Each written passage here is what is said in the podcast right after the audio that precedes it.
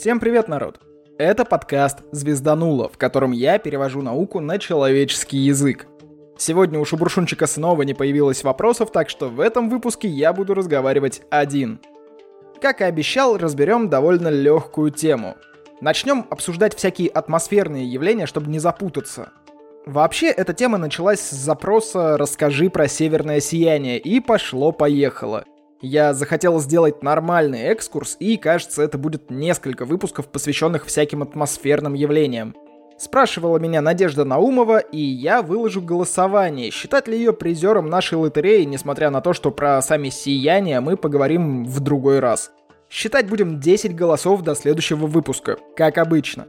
Рассмотрим только всякие оптические и электрические явления, и думаю, выпусков будет 3, а то и 4, не меньше. Этого добра реально дофига. Сегодня поговорим про молнии. Когда я только начинал писать выпуск, я думал, что уложу молнии где-нибудь в один абзац. Но что-то как-то хрен там плавал. Ты хорошо все обдумал? Обмозговал все вдоль и поперек? Коготок увяз всей птички пропасть, как говорится. В принципе, молния — это разряд скопившихся неоднородностей электрического поля. Такой же, как, скажем, ветер. Сейчас я вам покажу свое видение этой картины, которого ни у кого не видел. Честно сказать, я практически не искал, так что, думаю, есть и много подобных сравнений. Ну ладно, давайте начнем с сообщающихся сосудов вообще. Есть два стакана, они стоят на столе. У самого донышка в каждом стакане проделано по отверстию. В эти отверстия воткнули трубку и соединили стаканы. Теперь нальем в них воду. Ну, хотя бы в один. Что произойдет? Вода и в одном, и в другом стакане будет на одинаковом уровне. Наполнили вы один стакан до половины, а во втором будет тоже половина. Или налили вы половину стакана, а она возьми да распополамся ровно между стаканами. Ну да, еще что-то в самой трубке остается, но принцип понятен. Если мы сделаем отверстие в стаканах не внизу, а где-то в середине, то сначала будем заполнять один стакан до этого отверстия, потом будет наполняться второй стакан через трубку, а в первом стакане пока уровень воды не будет повышаться, а потом уровень будет повышаться с одинаковой скоростью в обоих стаканах. Ну, вы понимаете, что трубку мы опять не учитываем, да? Давайте внизу стаканов проделаем еще по одному отверстию и воткнем трубку подлиннее – как думаете, скорость воды в короткой трубке и в длинной будут одинаковы? Зачем в воде течь дольше, если можно быстрее пробежать по короткой трубке? Принцип минимума энергии. Ему подчиняется все. Зачем идти, когда можно сидеть? А зачем сидеть, когда можно лежать? Мама, не кричи, я не ленивец, я прокрастинатор. Так вот, ветер — это такая же история, просто вместо стаканов у нас области давления. Где-то воздух давит сильнее, где-то меньше. В какой-то области самого воздуха получается чуть больше, в какой-то меньше. В самом низу находится точка, в которой давление начинает стравливать, и воздух, как вода по трубке, течет в ту область, где его меньше. Чем больше разница в давлении между двумя областями, тем быстрее воздух будет течь, тем быстрее будет ветер. Система стремится к равновесию, но и тоже по пути наименьшего сопротивления, что логично. Только дело в том, что у нас нет трубок в воздухе, а значит путь наименьшего сопротивления будет довольно размазанным. Он будет идти по какой-то траектории, вроде как слив в ванной. И в одной точке поток будет стремиться строго к сливу, в другой немного по касательной и так далее. Это я так пытаюсь градиент показать. Грубо говоря, градиент — это вектор или указатель, который, простите за тавтологию, показывает, в каком направлении возрастает та или иная скалярная величина.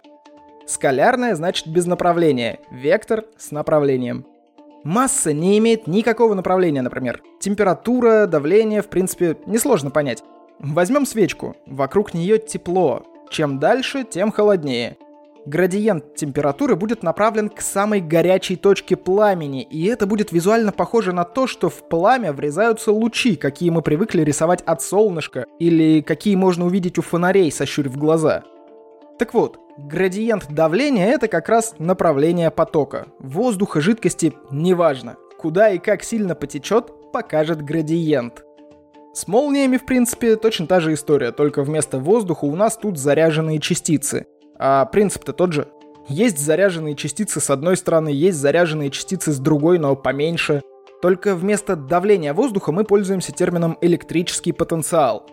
А в принципе система также стремится к равновесию, и по пути наименьшего сопротивления мы можем увидеть поток заряженных частиц. Это и есть молния.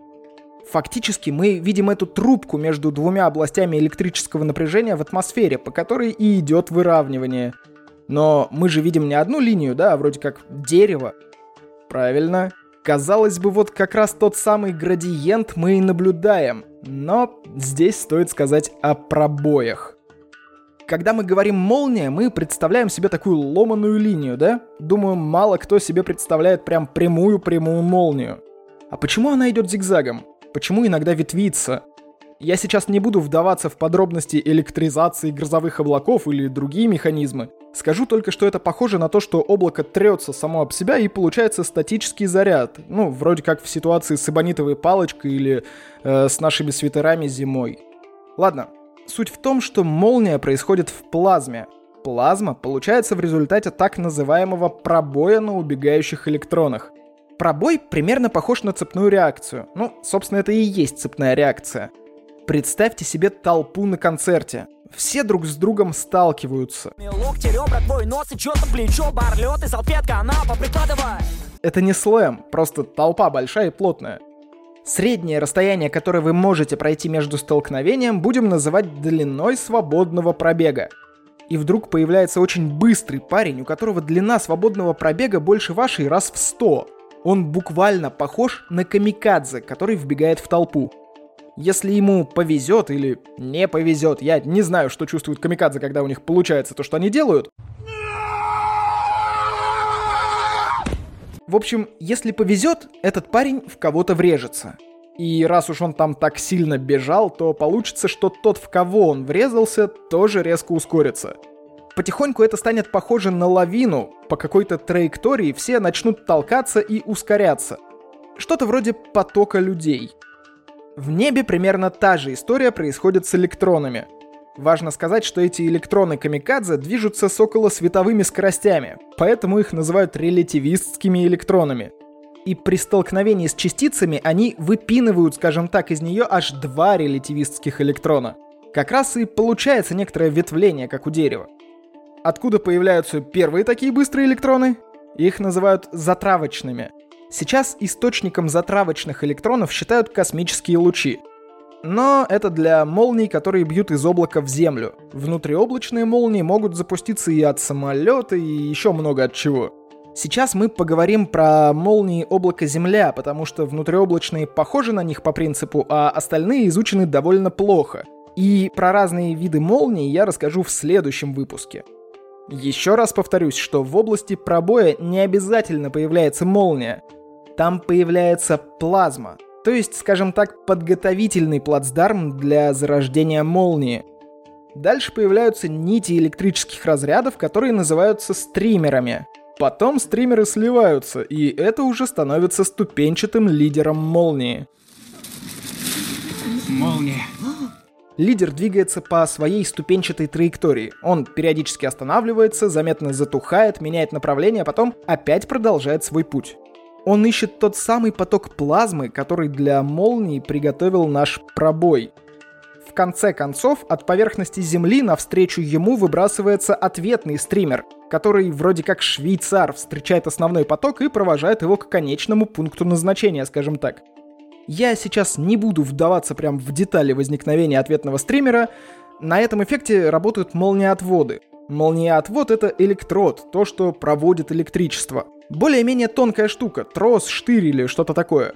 Во время грозы у поверхности Земли появляется довольно сильное электрическое поле, и вот как раз этот молниеотвод служит своего рода проводником этого поля в небо, скажем так. То есть это своего рода прям вилка в небе. Вилка в смысле, которая в розетку, а не в макарошке. Мы вроде как перехватываем молнию с неба и направляем на молниеотвод. Еще можно сравнить с ситуацией, когда кто-то к нам плывет, а мы ему протягиваем весло или палку какую-нибудь, чтобы помочь до нас доплыть. Вот молния-отвод — это как раз палка, которую мы подаем, а, скажем так, природные ответные стримеры — это что-то вроде кустов или деревьев, которые свешиваются над берегом. Вроде тоже можно зацепиться. В конечном итоге наш лидер молнии встречается с ответным стримером, и вот тут происходит главный разряд — Прикол в том, что главный разряд мы видим не сверху вниз, а снизу вверх. Я же говорил, что у Земли появляется свое электрическое поле. Собственно, космические лучи сверху начинают, скажем так, поток молнии, а когда этот поток достигает Земли, начинается основной процесс выравнивания. Помните наши стаканы?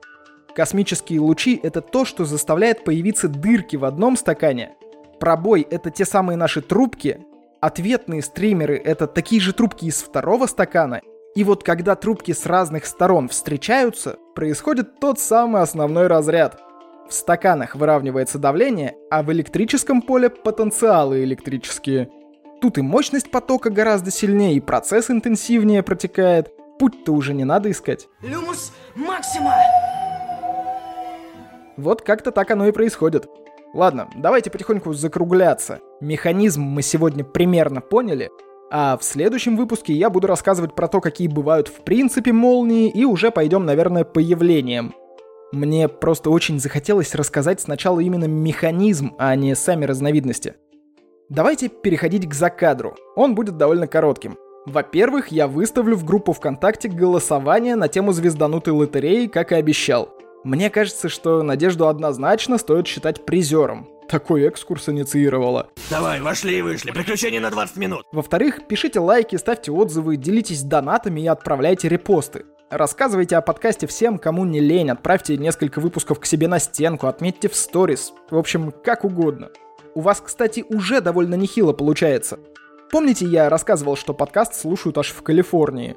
А статистика на хостинге говорит, что звездануло чуть ли не каждый месяц залетает в топ-10 подкастов во вкладке «Астрономии» в Apple Podcast, примерно в 10 странах. Каждый месяц в 10 странах в топ-10 в категории. Круто же! И это именно ваша заслуга. Я точно рекламу не давал. Так что, пока никто не придумал стопроцентно работающую схему продвижения подкастов, я прошу именно вас помочь мне в этом деле – а в-третьих, пора бы провести стрим. Тем более, что есть идея, кроме новостей. В общем, давайте попробуем в четверг провести прямой эфир в группе ВКонтакте. Всех жду в гости 10 февраля в 20.00 по МСК. На всякий случай следите за новостями в группе. Ну вот, собственно, и все. С вами был Роман Юдаев. Услышимся в следующем выпуске.